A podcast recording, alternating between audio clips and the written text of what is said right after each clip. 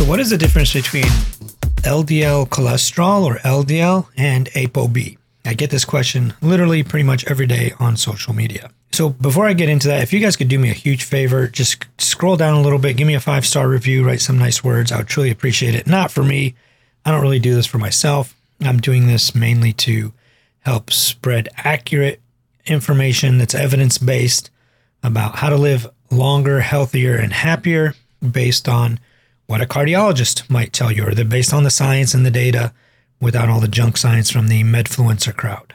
So, LDL cholesterol, the LDL C can be divided up into two things. The LDL is just a low density lipoprotein. This is a low density vehicle, let's say. The cholesterol is the payload. Most lipoproteins have two basic kinds of payloads. They have the cholesterol ester, or CE, um, and it's a cholesteryl with a Y at the end instead of an O, not cholesterol, cholesteryl. The cholesteryl uh, ester that is inside, and triglycerides. So, for, for all intents and purposes, we're just going to say cholesterol and triglycerides. That is what is inside of lipoproteins, whether they're chylomicrons, high density, low density, very low density, intermediate density, whatever it is, they generally mostly carry those two things triglycerides or uh, cholesterol. That is a lipoprotein. When we talk about LDL cholesterol, or if we say, what was your LDL? You know, like a, like a normal person or your doctor might be, well, your LDL was really good. They're talking about your LDL-C or your LDL cholesterol.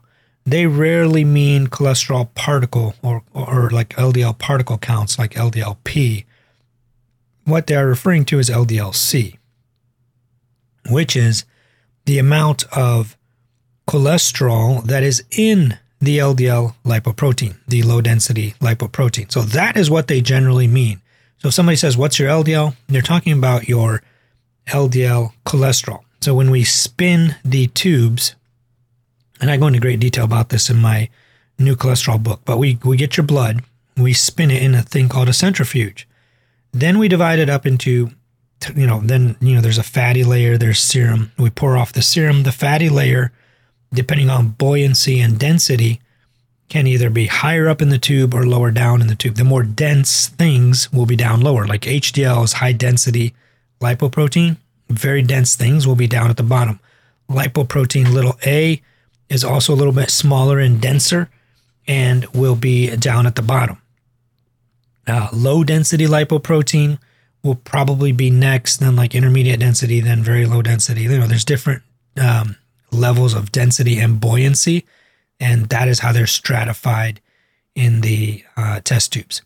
So when we measure the LDL cholesterol, we're measuring the actual cholesterol that's inside of LDL lipoproteins. When we spin the tube, we take out all the LDL parts, measure the cholesterol. That is the amount of cholesterol in milligrams per deciliter of your blood in a standardized fashion. That tells us what, what how much cholesterol is in your low density lipoproteins.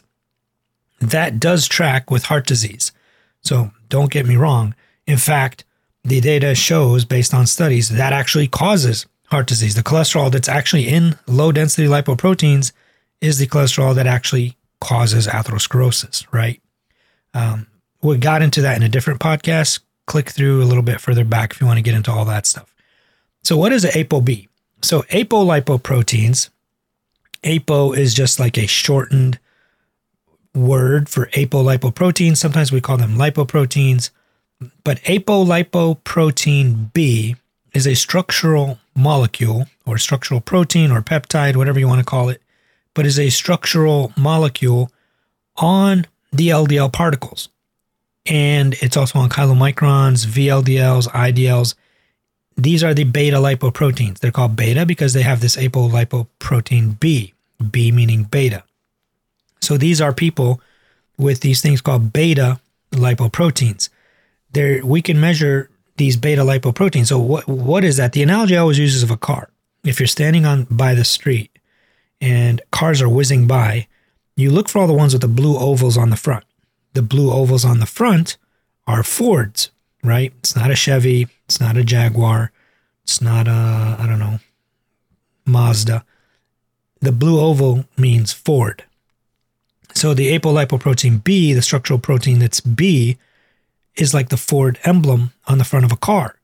It is the thing that defines it as an actual Ford, right? So we know that the reason we measure, so when we get an ApoB, because every single particle has one single ApoB, we're sort of getting a particle count rather than getting an NMR and getting an LDLP, which is an LDL actual particle count.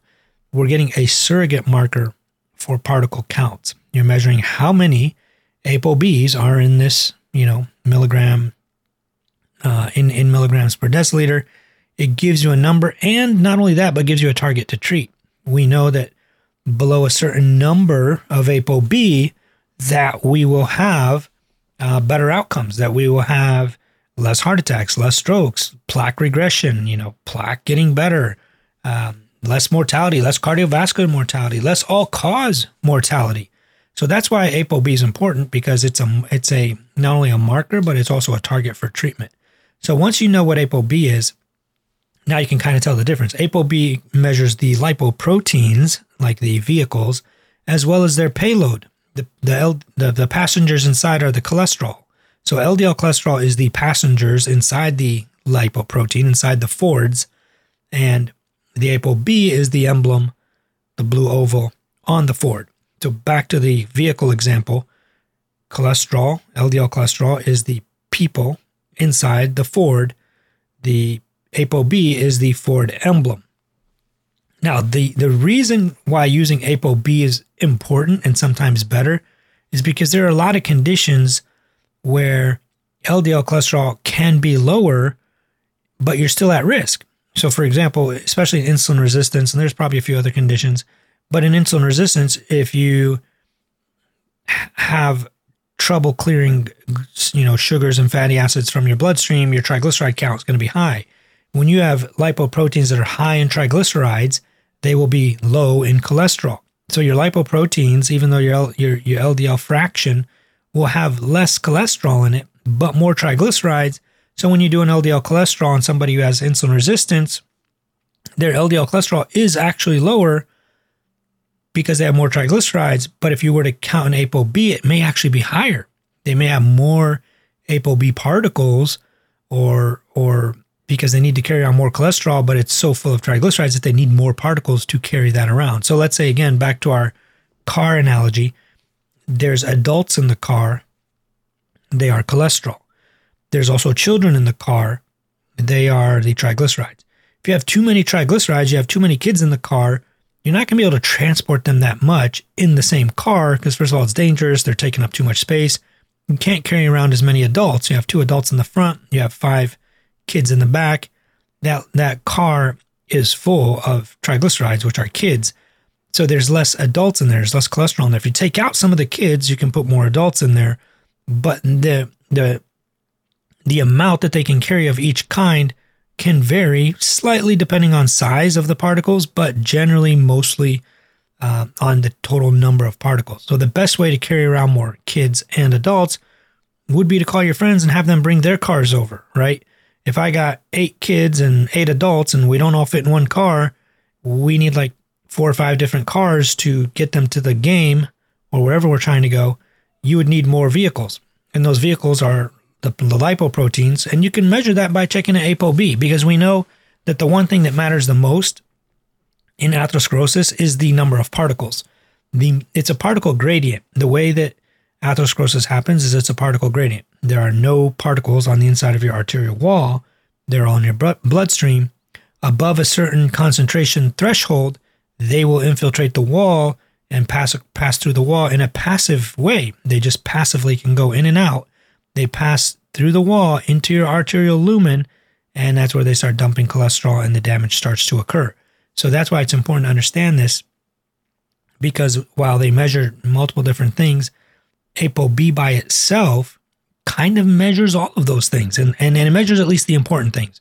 We don't really need to know how many adults or how many kids are in the truck, the Ford truck, but we do need to know how many total Ford trucks they are because if there's more Ford trucks, there will be more of them getting in to the arterial lumen. If you have more LDL particles, L- lipoprotein particles full of cholesterol, more of them will get in.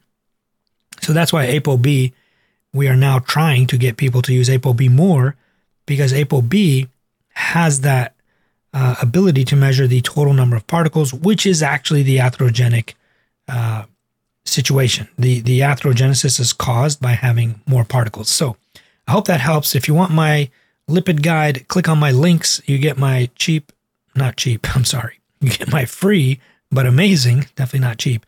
You get my free but amazing lipid guide. And if you want to learn more, I'm working on something way more in depth and way more awesome.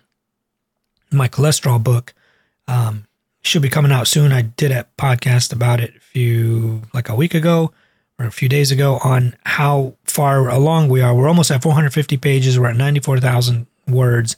We're getting very, very close to release and final copy to the publisher. So I appreciate all the patience. That will be awesome once it gets out there. Please share this with all your friends. And I love you all, and I'll see you in the next episode. Peace.